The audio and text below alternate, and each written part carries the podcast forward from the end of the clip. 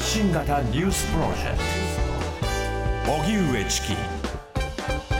セッション。能登半島地震発生から2週間。222人が亡くなる。能登半島地震の発生から今日で2週間となります。石川県輪島市では震災の影響で止まっていたゴミの収集が今日から一部で再開。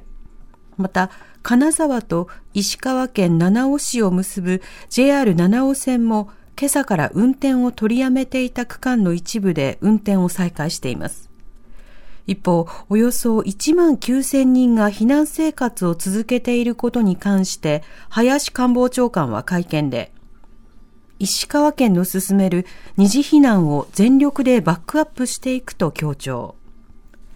石川県内ではこれまでに222人が亡くなり、未だ22人の安否が分かっていません。このような中、昨日、岸田総理は初めて輪島市や珠洲市など被災地に入りました。進まないインフラ復旧の工事を国が代行できるようにするため、非常災害に指定する考えを示しました。それでは、えー、令和6年能登半島地震、えー、この命名がなされた地震の発生から2週間が経ちました。はい、えー、現地で支援に入っている、えー、空飛ぶ捜索医療団アローズチームリーダーの田辺圭さんにお話を伺います。はい、田辺さん、こんばんは。こんばんは。よろしくお願いします。よろしくお願いいたします。はい、よろしくお願いします。はいまず、アローズ、普段はどういった活動をされているチームなんでしょうか？はい、我々はですね、えー、空飛ぶ捜索医療団アローズという名前の通りですね、えー、災害救助犬があいて、えー、捜索救助に関わるところと、それから医療チームがありますので、はい、えー、医療チームを中心としたあ捜索救助、それから医療、その後の支援活動ということを行っております。うん今回の地震では、田辺さんはいつ頃からどの地域で支援活動をなさっているんでしょうか？はい、私はですね、1月、発災の翌日、1月2日の昼にはですね、えー、珠洲市の方に入りまして、えー、支援活動を、まあ、救助、捜索のところから、あ医療支援活動のところのまでですね、えー、行っております。うん今回、さまざまなその支援の難しさというものを指摘されています。現地での活動内容とそこから分かったことはいかがでしょうか？そうですね、あの私も、私はですねあの昨年の5月にあった地震の際にも、この珠洲市に入らせていただいて、支援活動をしているんですけれども、はい、やはりですねあの今回、本当にあの難しいなと思うのは、あやっぱり道路がですねすごく寸断をされていて、うん、えー、まあ、なんとかあ入れるような状況に今なってはきましたけれども、はい、まあ、物流としてはですねまだまだあ復旧には程遠い状況ですし、うん、えー、まあ、本日もですね、あのまあ、雪の予報になっておりまして、はい、えー、また通行止め等がですねこれから発生してくるというような形で、えー、予想されていますので、あのまあ、北陸のこの厳冬期での気候も相まってですね、えー、支援活動というところがすごく難しい状況だなというとふうに思っておりますうんなるほど。また医療支援のニーズというのはこの2週間どう変わってきたんでしょうか？そうですね、あの我々が入った最初の頃はですね、えー、救助された方々の搬送だったりだとか、あまあ、我々のチームの方でも入らせていただきましたけれども、おえーとまあ、取り残された、瓦礫の中に取り残された方の救助の、まあ、医療的なあ介入というところで、えー、したりとかしておりましたけれども、うん、まあ、今はですね、えーとまあ、やっぱり、えー、災害関連死をなくさなければいけないというところで、えー、避難所の方へ、我々の医療チームの方回りまして、はい、えー、診療支援という形で行っております。うんこの災害関連死などとよく言われますけれども、どういった疾患や疾病などが一つリスクとして大きいんでしょうか？そうですね、あのやっぱり今、まあえーと、避難所はですね、まあ、あのようやく支援が入ってきていて、まあ、段ボールベッドだったり、マットだったりところが入ってきている避難所もありますけれども、うん、まあ、2週間経ってもですねまだまだそういった支援物資というものが入っていない、孤立している地域というところも多くあります、はい、まあ、そういった中で、ですねやっぱり環境が悪いと体調が悪くなってしまいますし、うん、まあ、特にあの高齢の方が多い地域でもありますので、あのまあ、元気な方でもですねやっぱりあの寒い中、そして、えー体育館の床の上でずっと寝ているとですねやっぱ体調は崩しやすくなりますし、まあ、食事もですねあの、まあ、最初の頃なんかはあおにぎり1日1つしか食べれなかったみたいなことも、最初の頃はですね、はい、えー、あったようですし、まあ、そうすると体調を崩して、まあ、結果ですね、まあ、ご高齢だったりすると、まあ、あの入院しなければいけないような、まあ、病気にかかられたりして、えーまあ、体調を崩すというような形が、まあ、多くありますので、あのまあ、そういったところから来る、まあ、病気っていうところで、まあ、亡くなられることが、まあ、一番懸念されるということかなと思います。うんまた、あの、避難所というのは、まあ、集団で生活する場所になりますが、感染症のリスクというのは今のところいかがでしょうか？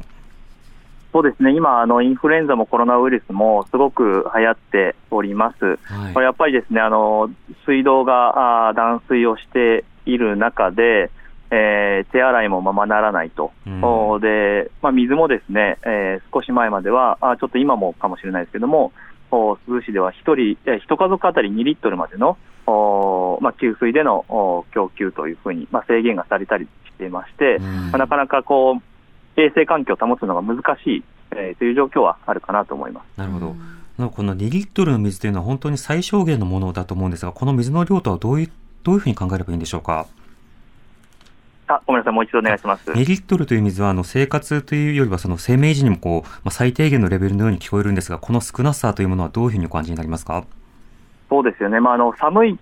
ので、えーとまあ、あの水分摂取っていうのは夏に比べて、はい、まあ、少ないとは思いますけれども、まあ、それでもその1家族に2リットルっていうところは、まあ、かなり厳しいんじゃないかなと思います。うん。なるほど。また今回のようにその空から医療支援であるとか捜索などをこう行っている際、この空からの支援というものの重要さとそれからまあ課題や難しさというのはいかがでしょうか？はい。まあ、今はですねその救助活動としてのその空からのこう活動ということはなく、まあ、孤立集落への、まあ、医療者を派遣してのその診療支援というところで活用させていただいてますけれども、はい、まあ、やっぱりですねこの天候に左右されるというところはすごく難しいなというふうに思いますけれども、まあ、ただ今回のようにですね、えーまあ、奥能登という地域で、えー、そもそもこうかなり僻地にあるようなところで、はい、まあ、道路が寸断されているという場所では、やはりですねこのヘリコプター等を使った、まあ、空路からのアクセスっていうのはすごく有効だったなということは、あまあ、支援をしていて思いましたうんなるほど。これ空路からのその救助であるとか派遣というもの、これ非常にこう重要だという指摘がありましたが、一方で物資の運搬など、この点などは難しさや課題はどうでしょうか？そうですね。あの、まあ、我々が持っている、あの、活用しているヘリコプターというのは、まあ、基本的には人員の輸送がまあメインになるところですので、うん、えー、大量の物資を一度に運ぶということはあ難しいです。うん、まあ、したがってやっぱりあの道路、陸路からのその物流の回復、復旧というのは、やっぱり急がれるのかなと思います。うんさて、この2週間が発災から経った今、なかなかその他の災害と比べても次のフェーズに行く速度というものの難しさもありますが、今のフェーズについては田辺さんどう見てますか？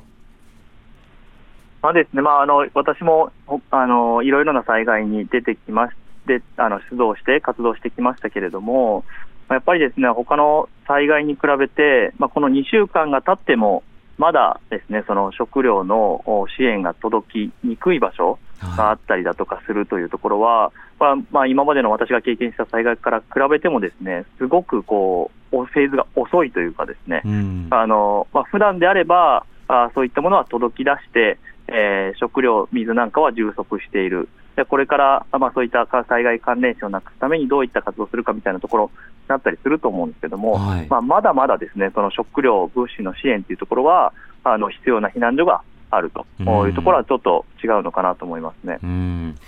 また、これからの活動やその支援のその方針というのはいかがでしょうか？はい、まあ、我々はですね、あの医療支援チーム、それから、まあ、避難所支援チームと、あの分かれて活動しておりますので、はい、まあ、それぞれ連携をしながらですね、えー、医療支援をする中で、えー、出てきた、まあ、避難所でのニーズだとか課題っていうことを、まあ、その物資支援に、まあ、ダイレクトにつなげて、まあ、